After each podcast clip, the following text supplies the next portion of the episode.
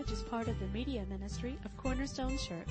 You can listen to this and other messages on our website at www.corner-stone.org or by subscribing to our podcast. Open your Bibles to John 15, the last three weeks.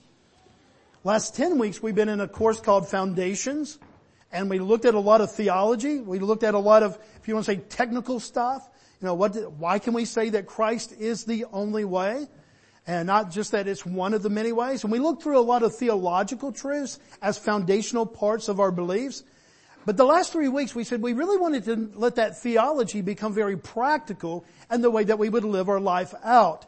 And John 15 is a wonderful place where we can do that because in John 15, this is just hours before Christ actually goes to the cross and dies on Calvary to rise again three days later and to bring about all this truth that we just sang about.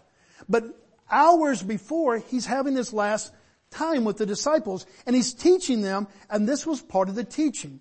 If you've been here for the last couple of weeks, if you have, uh, as you open your Bible to John 15, we said, as far as I know, it's the only chapter in the entire Bible that if you have a Bible that's written in red for the words of Christ, that every bit of this chapter is red.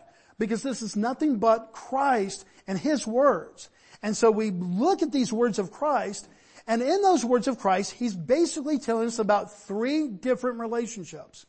First and foremost, He talks about abiding in Him. He said, I am the true vine not just a vine.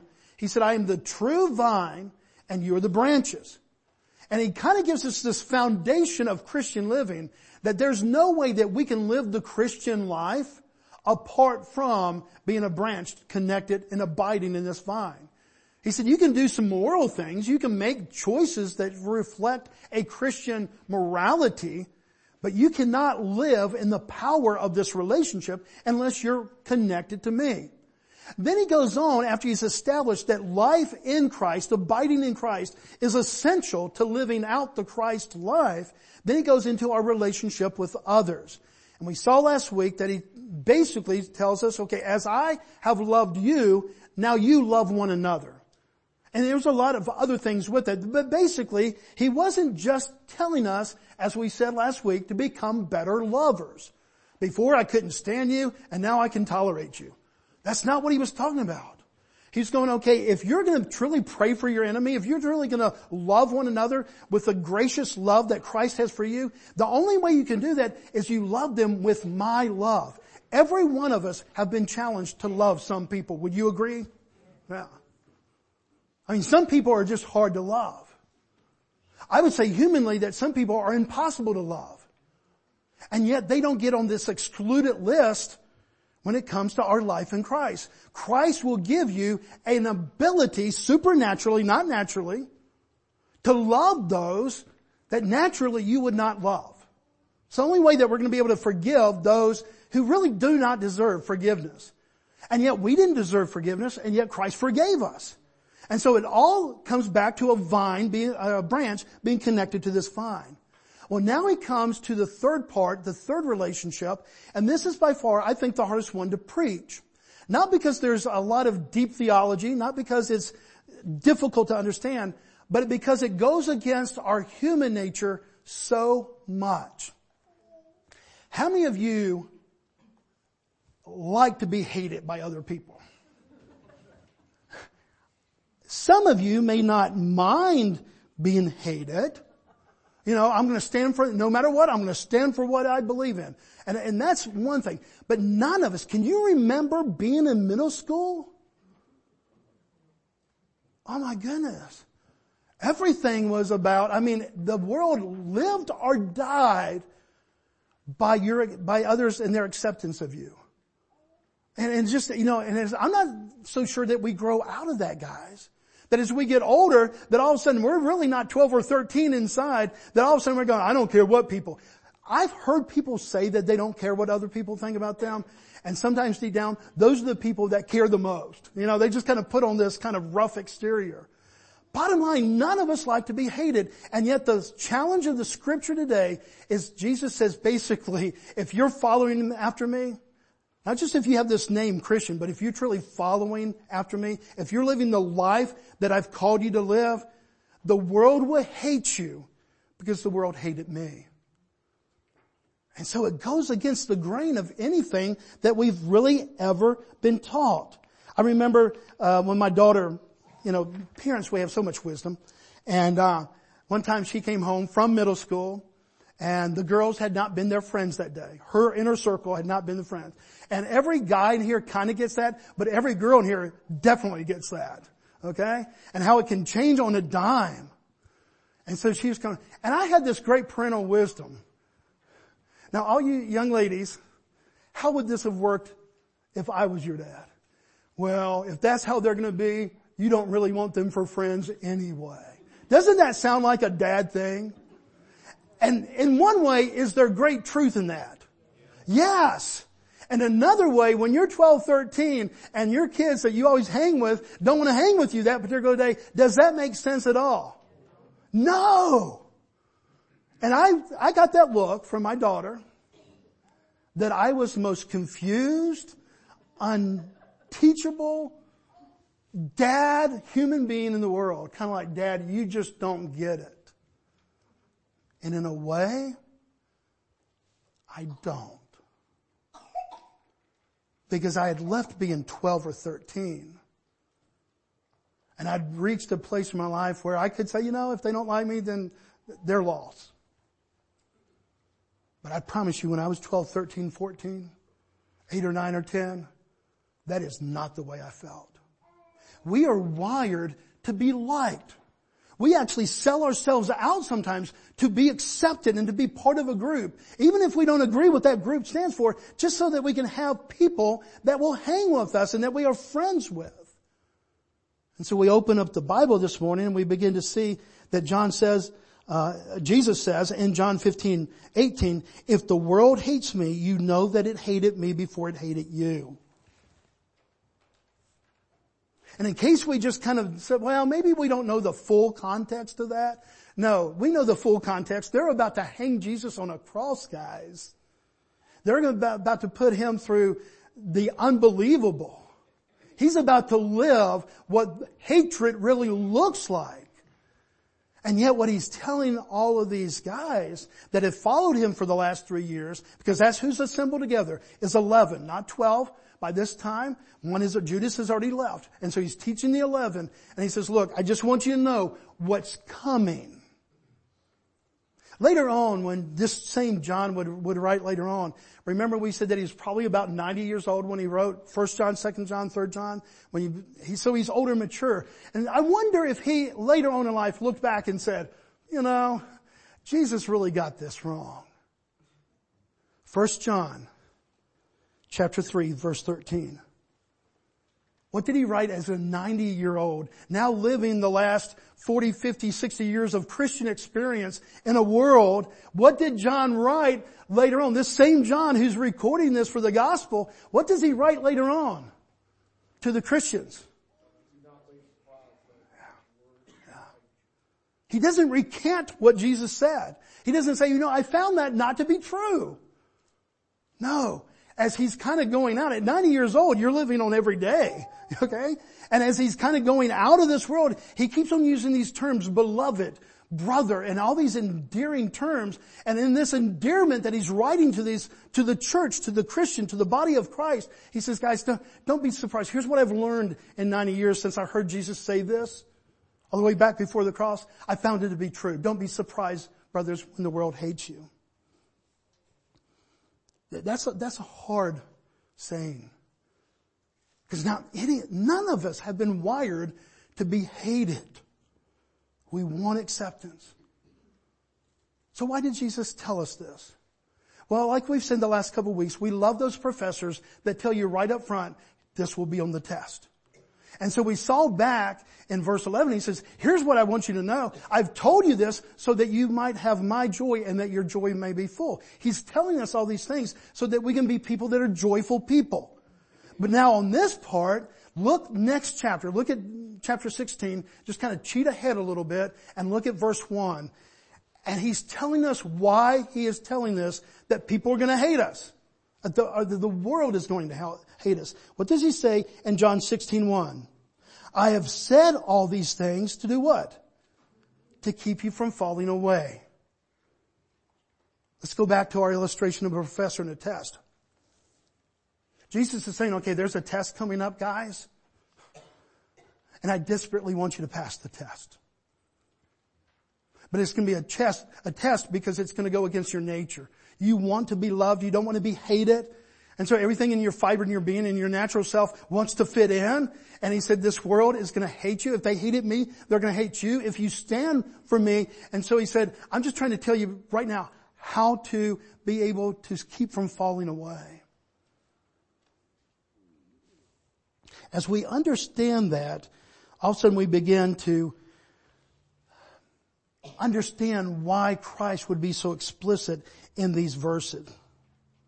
See, we, we see here what we often forget or even reject, that when we really stand for Christ, this is not church attendance. This is not kind of looking like a Christian or saying when you fill out a form, Christian, as opposed to non-Christian or something. But you're really a follower of Christ. As best as you can, you're trying to take the teaching and the ways of Christ and you're trying to die to self every day and live for Christ. When we really do that, Jesus wants us to know that this is really a hard teaching. But He's preparing us to pass the test. He said the reason why is because the more that you live in the light, it exposes darkness. I had a really good buddy this week that went to go see his family and he brought light into the darkness. And it broke his heart. And we talked on the phone and I could tell that my brother is just heartbroken because he so much wants his family to know Christ. This is what Jesus is talking about. This isn't us going around going, you know, you're in darkness and I'm much better than you because I live in the light. There is nothing proud about this. There is nothing arrogant about this. This should be the most humbling thing about our Christian life. That somehow God in His grace, His mercy has called me a sinner to come into His light and, and to have an understanding that I didn't have before. So don't see this as judgmentalism. See it as an invitation for what it is. An invitation to die to self. I mean, when you're recruiting somebody for the team, any team. You always tell them, let's say that you're uh, somebody that you go up there. Daniel, I know you hire a lot of people in your job. You, you hire a lot of people, okay? Are you going to tell them the good things about the company or the really bad things about the company? I know what you're going to do. So man, here's, here's our profits over the years. Here's how we do, uh, uh, profit sharing here. You know, you're going to say all these good things that are benefits to them because you're trying to entice them to be a part of this company. You're not going to say, well, you know, the failure rate of most people, most people are, you know, get fired within the first three months. You're not going to talk about all these other things that may be challenging part of that work. Many of you in here are teachers. You do it because it's a call upon your life. Not because they said, you know, man, you're just going to be happy all the time, facing the challenges of dealing with all these kids and the challenges of their life, but much more, even their parents. Now you do it because there's a calling upon your life and it truly is a sacrificial call. The call of Christ upon your life. He was right up front. Folks, He never sold you a bill of goods that He didn't tell you right up front. Here's what it's going to cost you. It means that you're going to have to die daily. Take up your cross daily. It's, it's a call to die and here a call to be hated. It's not what you would put on a promotion poster. But because Christ loved you so much, He tells you right up front. He tells the disciples, you follow me? Understand, this is a pretty challenging life at times. And then he tells us three different reasons why the world will hate us. So if you're a note keeper, if you want to use that part in the bulletin there on the back, here's the three things that we'll look at in the verses of what Christ said. He said, number one, they're going to hate you because they hated him. And if you're connected to Him, and you look like Him, and you're acting like Him, if they hated Him, they're gonna hate you. The second thing is that because Christ's disciples are not of this world. What does that mean? We'll look at that in just a second in verse 19. And then in verse 21, he says, because the world does not know God. What does that mean to not know God? These are the three reasons why God's, uh, why Jesus said that the world would hate us. Now let's kind of look into that. Let's go back to verse 18. John 15, 18. If the world hates you, you know that it has hated me before it hated you. Have you noticed in, at least in American culture, I can't speak widely of the other cultures around the world, but at least in American culture, have you noticed that we have a toleration for about any kind of belief except for Christian belief? Have you noticed that especially in the last, if we had the church of the golden unicorns, man, bless you. Do y'all need tithes and offerings? I'm not trying to be silly. Really, you can have the craziest things out there and the world is not offended by that. They're not offended by belief. They're really not offended by religion. They're offended with Christ. And Christ tells us why. He says, because when I came, I was light in the darkness and my light exposed the dark that was there. Folks, we don't like that. That goes contrary to our whole human nature. That if I'm doing something in the dark, the last thing that I want is somebody to turn on the light and expose my wickedness, my sinfulness, my fallenness.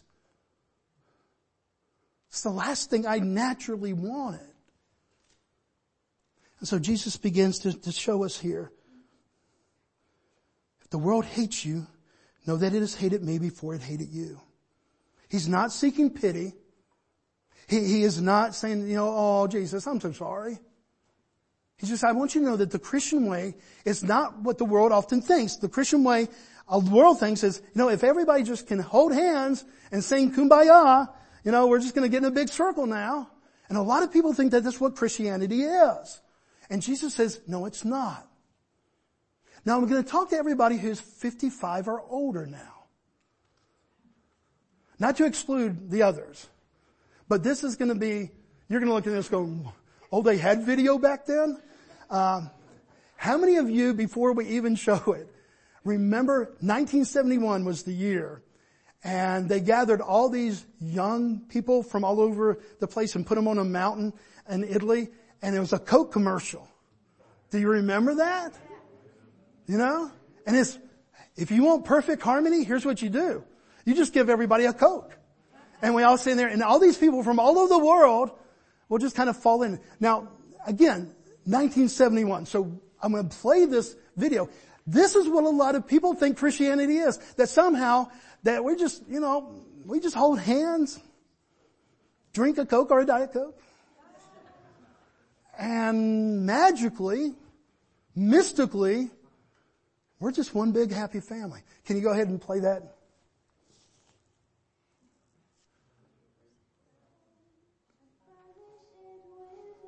It's bringing back a lot of memories to a lot of people right now.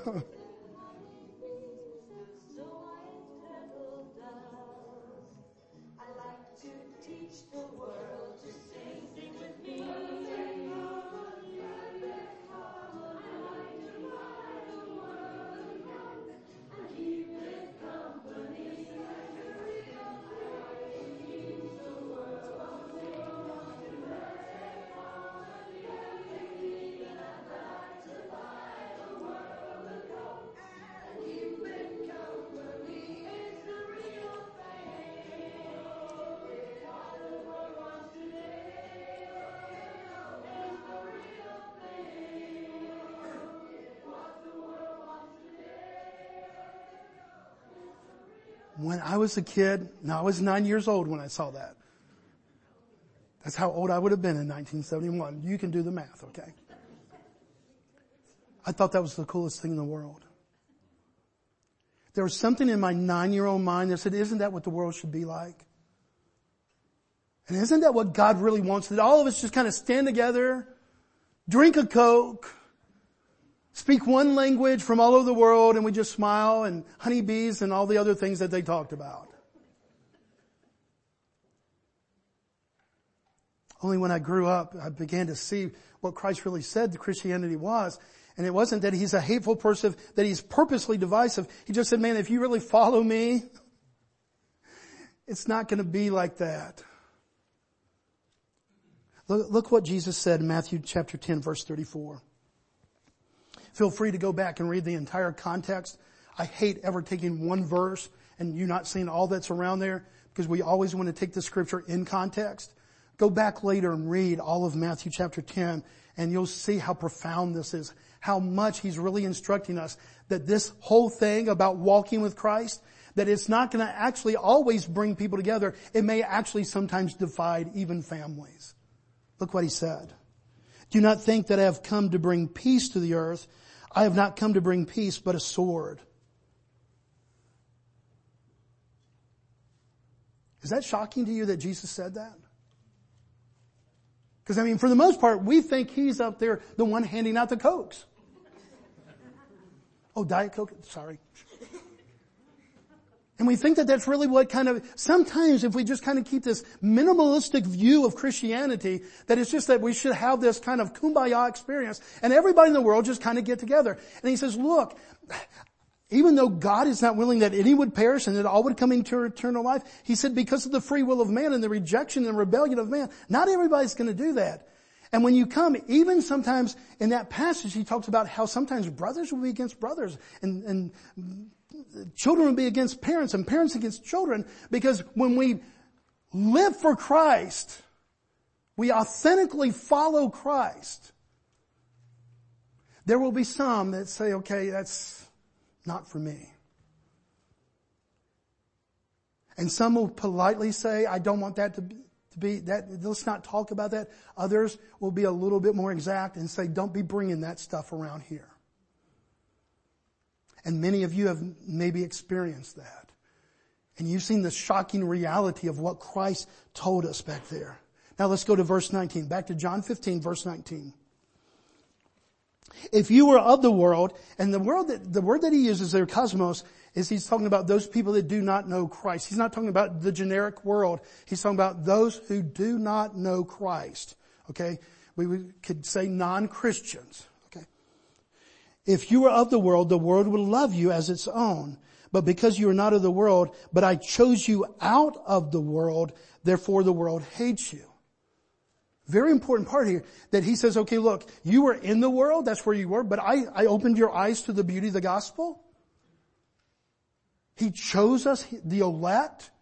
Whole different sermon when we get into that. But he says basically, you know, you could not have come to me with, unless I showed you the beauty of this gospel. And so he said, now you are part of this. You're not of the world. A further clarification is seen in verse 22, a little bit later on, when he says that the world would not be guilty had he not come. He wasn't saying that sin didn't exist until he came. He said, again, light in the darkness, that my light exposed the depravity of man. Look what he says later on, verse 19 and 20. I'm sorry, John 3, 19 and 20. Go back to John 3. And this is the judgment the light has come into the world. The people love the darkness rather than light because their works were evil. For everyone who does wicked things hates the light and does not come to light, lest his works be exposed. In a way, doesn't this, is this the Christianity that we kind of portray today? We really want a softer, kinder Christianity. And, and, and he's not talking about a mean Christianity. He's not talking about a judgmental Christianity. He's not talking about being offensively just going after me. He's just saying, guys, when you live for me, there's going to be people that don't live for me, and they're not going to like some of the things that you say. I'm a big Dave Ramsey fan. I don't know if you listen to Dave Ramsey, but I'm a big Dave Ramsey fan. And um, Dave Ramsey is uh, a financial guy, and but he makes no ifs, ands, or buts about it that he's a Christian. He will talk about that he is an evangelical in his beliefs and he kind of starts and ends the show with that. And so there's, you know, you get this feeling, okay, he is coming from a Christian perspective. And people will call in and I was listening Thursday as I was traveling somewhere and this guy calls in and he says, you know, here's my dilemma. We're this much in debt. Da, da, da, da. My girlfriend is now, we're, we're having our second child. And he starts to go down this. And, and Dave Ramsey, he can be pretty bold said, and now when are you going to get married? And the guy said, that's not why I called. And he said, no, I, am he said, you know I'm an evangelical Christian, but I'm not even coming just from the moralistic background that this is my personal belief. He says, I've got tons of data. The empirical data says that when you do it this way, you turn out this way. In other ways, God's way is right. He wasn't trying to be mean. He wasn't trying to crush this person. He wasn't trying to be judgmental. He was just saying, this is what I believe, not just because I'm an evangelical Christian. Well, the next hour in the podcast, people must have called in left and right. I just can't believe that you just would say that. And if you know anything about Dave Ramsey, if you've ever listened, he doesn't back down from a fight real easy. And he just says, you know, number one, what show is it? Oh, it's the Dave Ramsey show. number two, I tell you right up front, I am an evangelical Christian. But he said, you know, I, I'm trying to do this with love, but I believe it's the right way. You're going to do what you're going to do.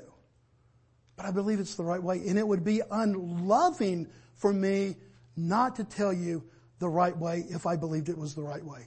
Do you get that, guys?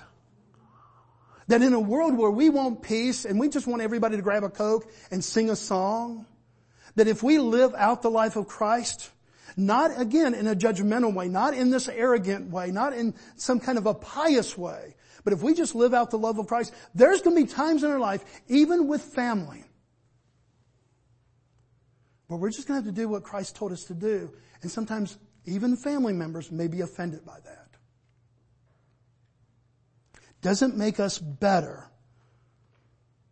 Just makes us that we've decided to follow Christ. Verse 21. He's not calling for us just to, say, let's water down everything. Let's not call anything sin. Look what he says. He tells us why the world does not know God. Uh, verse 21. But all these things they will do to you on account of my name because they do not know him who sent me. They don't know God.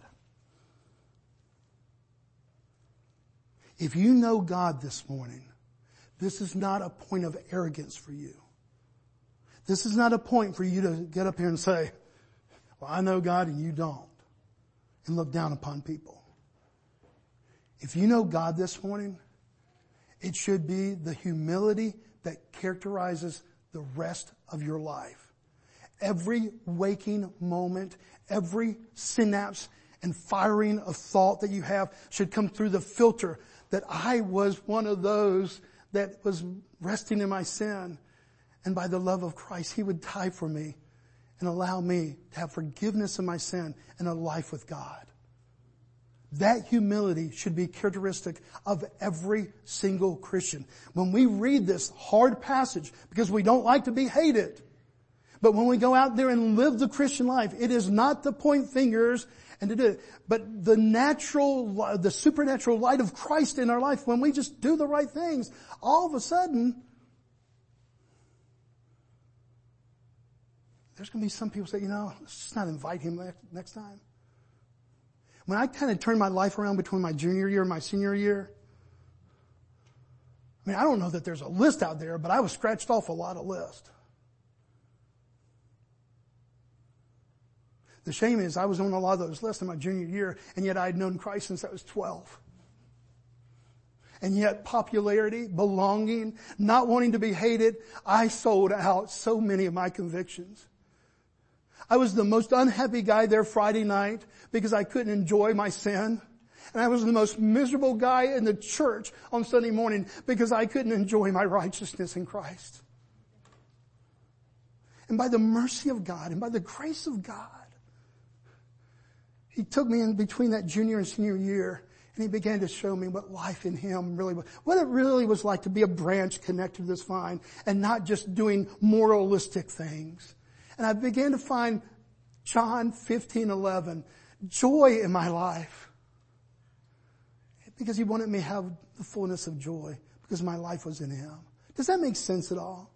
I, I hate talking about myself. I, I mean, I hate, but I mean, I don't know your story. I don't know when it was for you, but maybe you had one of those moments too. This is not a call for us to be arrogant. This is a call for us, the people of God, to be the most humble people on earth the most loving people on earth, but to stand hard for Jesus Christ. Look what Paul, look how Paul described our life before Christ and after Christ. Ephesians chapter 2, and then we'll close. Ephesians 2 verse 1. And you were what? You were dead in your trespasses and sins, and once you once walked following the course of this world, following the prince of the power of the air, the spirit that is now at work in the sons of disobedience, among whom we all once lived in the passions of our flesh, carrying out the desires of the body and the mind, and were by nature what? Children of wrath. He said, this is who you were, Bobby before I opened your eyes to the beauty of my gift of my son. And I showed you that there could be another life. I was a child of wrath and now I'm a child of the living God. This is not a call to arrogance. This is a call to the maximum humility. God, why would you give me that grace? Because he says, this is where I was before. Look down at verse 4. Look at the first two words. Sherry, two of our favorite words in all the Bible. But God. But God, being rich in mercy because of His great love in which He loved us, even when we were dead in our trespasses, He made us alive in Christ. By grace we've been saved. Amen, church? This is not a call for arrogance. This is not a call for judgmentalism. This isn't walking into the office tomorrow and going, okay, the Christian sheriff is in town. Line up. No, in humility, we go out and we just love people, but realize that sometimes when we really do stand for Christ, some people are not going to love us back. In fact, it may be even that much more aggressive. They may actually hate us.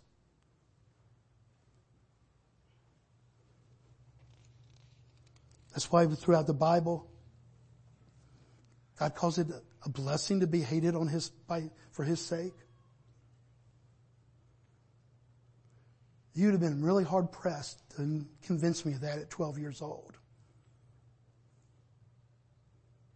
And to be totally honest, except for the Spirit of God, you'd be very hard pressed to, to convince me that at 57. Because I'm not lying, guys. I, I still like to be liked. One of you comes to me and says, well, I, I just really don't like you. I won't sleep well good tonight. You know, I, I just won't. I mean, there may be a part of me that's mature enough to say, like my daughter, well then they're not really your friends and you're better off with them, out them. Advice is great to give until you have to live it. But this is where I want you to see the last verse there. Look at John 15, 26 because I still, as a 57 year old, struggle. I want to be liked. Naturally, there's everything in my fiber says I, I want people to like me. How do I stand for Christ knowing that sometimes it, it's going to divide me even to family? How do I do that? Look at the last verse there, verse 26. But when the helper comes, do you know who the helper is? The Holy Spirit. He said, man, when I leave, I'm going to send a comforter. I'm going to send a helper. He said, you, you want to know how to pull this off? You know how to pull this off? Well, you just convince yourself that it's okay not to be like? No, he said, the Holy Spirit, I will come and live inside you. And I will give you right thinking when your natural thinking wants to give in to your convictions and to live this other way. For all of our students here this morning, I wish, I wish that I could impart to you the strength to walk solidly in your convictions of Jesus Christ that I did not do into my senior year. And yet I realize that that's a maturity that God's going to bring upon you. But I, I would beg of you today to, to, to, to look back and to understand somehow that if they're only your friends, if you do this, if they only like you when they do this, to find the strength of the very Spirit of God. If, you, if you're a Christian, you have the very Spirit of the living God living within you and call upon that Spirit and say, God, will you help me? Will you empower me to stand? Because it's hard to stand alone as a seventh grader or a ninth grader or a fourth grader or an eleventh grader. And I would pray that strength for you so that you would have victory and that you would be a light in the darkness. And you just know the very power of this living God. But adults that are here, would you agree that on some level we still deal with this desire to be liked? Do we need the Holy Spirit's power to live this calling at your age? Yeah. So this isn't not about our students standing up for peer pressure. It is that, but it is us as the body of Christ saying, God, will you, will you give me the ability to stand for you? Will you fill me with your spirit? Because there's still a part of me that I just want everybody to like me. There's a part of me that wants to grab a Coke and everybody sing kumbaya. Let's pray together this morning. Father, we love you. Father, this is a hard teaching. Not because it's difficult, not because it's just something, Father, that you made uh, impossible to understand, but Father, we are so wired by our human nature, Father, to want to be liked, and it's so hard to think that if we take a stand for you, that sometimes it may actually draw a line and there would be people that would hate us for that very fact. We need, Father, the power of your spirit to stand with you. Father, I pray for our students today. I wouldn't want to go back to be in the seventh grade, tenth grade, fourth grade for anything in the world. And my heart breaks for them. And yet, Father, I know that you will empower them and you will help them to stand in their school and follow hard after your son. But Father, I pray for all the adults here because Father, if we just admit it, we don't lose this automatically because we got a diploma in our hand. So Father, will you help us to follow hard after you? To stand for you and with you? Even if it cost us relationships. We love you, Jesus. We need you, Jesus. And we thank you for your word. It's a tough word, but it's a good word because it's from you. We pray this in the hope that is Christ. Amen.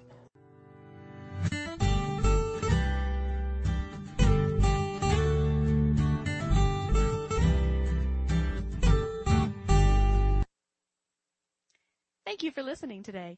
We hope this message was a blessing to you. To learn more about our church or our media ministry, you can visit us online at www.corner-stone.org or find us on Facebook.